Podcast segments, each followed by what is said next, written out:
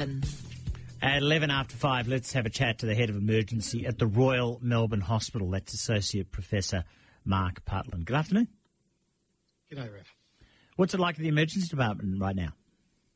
Uh, look, we're in the same situation we've been in for a, um, a month or so now, which is uh, fairly log jammed. The, the hospital and all our hospitals are really across the country are pretty full, um, and our emergency departments pretty full, and ambulances are, are queued up, and that's that's been the case everywhere. Um, COVID's part of it, but part of it is um, normal winter uh, and a bad normal winter. Uh, and part of it probably is about the fact that all our health systems have had two years of in, investing very specifically in, in really one disease, and we've probably got a little bit of pivoting to do to catch up to the broader problems that we've got right now. And if we get more COVID cases now, and as you said, we've got a normal fluey winter, are the COVID extra COVID cases specifically adding pressure? They they are. They, they, look, it's a very different and position from say September last year when we were in the Delta wave and we had a big surge of cases, and they were. You know, was killing young people, killing people who didn't really have comorbidities um, and who really had a long life ahead of them, or was making them very, very unwell. And we we're putting a lot of people into ICU. Um, they were arriving in hospital very, very sick.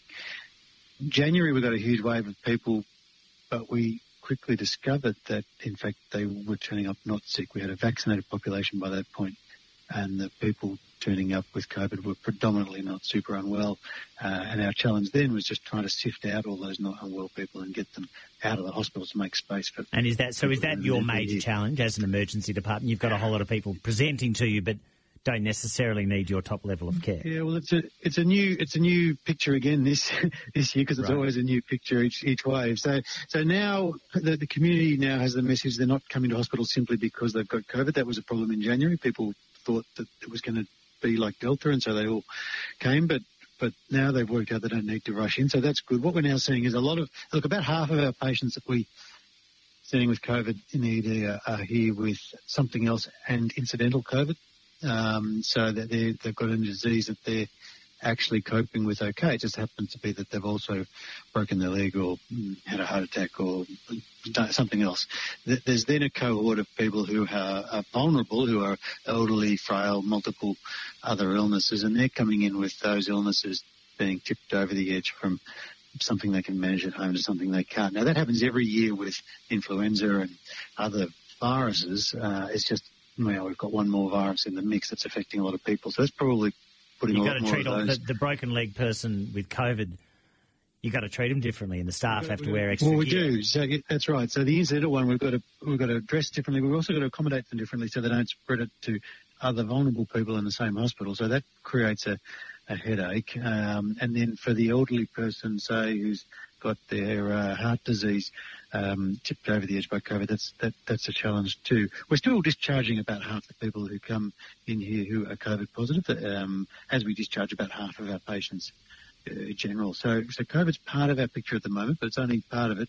Where it creates challenges for us is that we have to go through a lot of rigmarole to try and prevent spread within the hospital. And um, you know, as you know, it's increased. The, the numbers in hospital are increasing pretty quick at the moment and having to visit someone in hospital wearing COVID gear, I very quickly got very sick and tired of wearing all of that gear.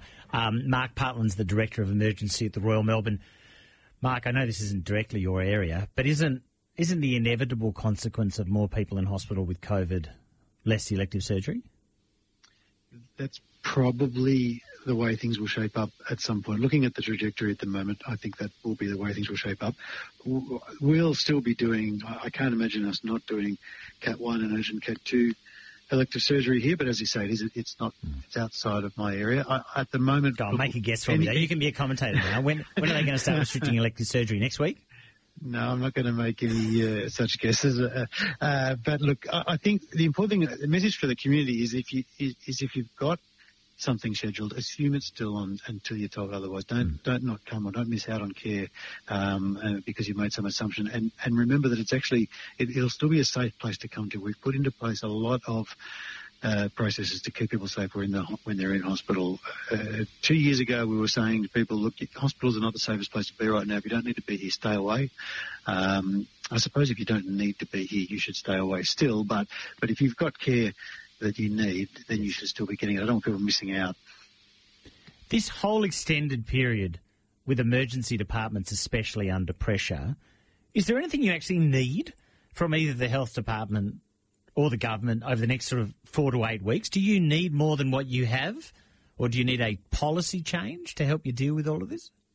Look, all emergency departments really need is, is patients to, to get out of the emergency department. Not not the patients who. Not, I'm not saying that to the patients. I'm saying that we need to be able to get admitted patients out of the emergency department into hospital access wards. Block, yeah. Um, yeah, and that access block is really our problem right now. It's it's it's the worst we've ever seen. Now, that's not a quick, easy fix. COVID making that harder, of course, because it's making everything in the hospitals harder. But um, there so are it's also still the case worst you've ever seen in terms of getting patients out of the emergency department and into other parts of the hospital. Absolutely. And I think other parts of the hospital are finding it the worst I've ever seen to get patients out to rehab and to aged care and to all the things that allow them to get patients out of the hospital. There's good investment in, um, as the minister's talked about, into the home first, which is our sort of hospital in the home programs and so forth. That's been good. We've had excellent investment into EDs and into ambulance care. We just, the, the, they're, they're quick things, but they're not the real fix. The real fix is things that will get patients into ward beds, which is probably some more wards of various types around the place, and they take time to build and time to staff, and so that they're, they are going to be slow fixes, I'm afraid, for those. One quick bit of commentary. Do you reckon staff in hospo and retail should be wearing masks? I think, look, there's no question masks uh, prevent transmission and masks save lives, and masks will stop you from um, having time off work and getting other people sick. So eh, I think when the advice is to be wearing masks, I think people should be wearing masks. I think the community's got very good at heeding advice in the last couple of years, and um, I, I think the decision about whether or not to mandate things is something I'm glad it's not to me, it's up to governments because there's so much that needs to play into that. But I think the community should be, I think we should separate out the mandate question from the question of what's good advice. I think right at the moment, if you're in crowded places with people you don't know, or indeed people you do know in crowded places, uh, masks are, are a good idea. It's just it's just sensible advice. So don't worry about whether it's mandated. Just just follow the advice while it's uh, like things are. The next couple of months are going to be a bit tough for everyone, and we we can we can impact it by how we behave. You're way too sensible for Talkback Radio. We're trying to incite fear, prejudice, and envy. Um, thank you for your time. Thanks for your work. No problem, Ralph. Okay. That's the Associate Professor Mark Putland. He's the Director of Emergency at the Royal Melbourne Hospital. Interesting. Like, don't worry about the mandate question. The advice is strongly recommended wear a mask in a crowd. Wear a mask in a crowd. Seems sensible. But the political question will always return. Uh, we'll have a chat to someone.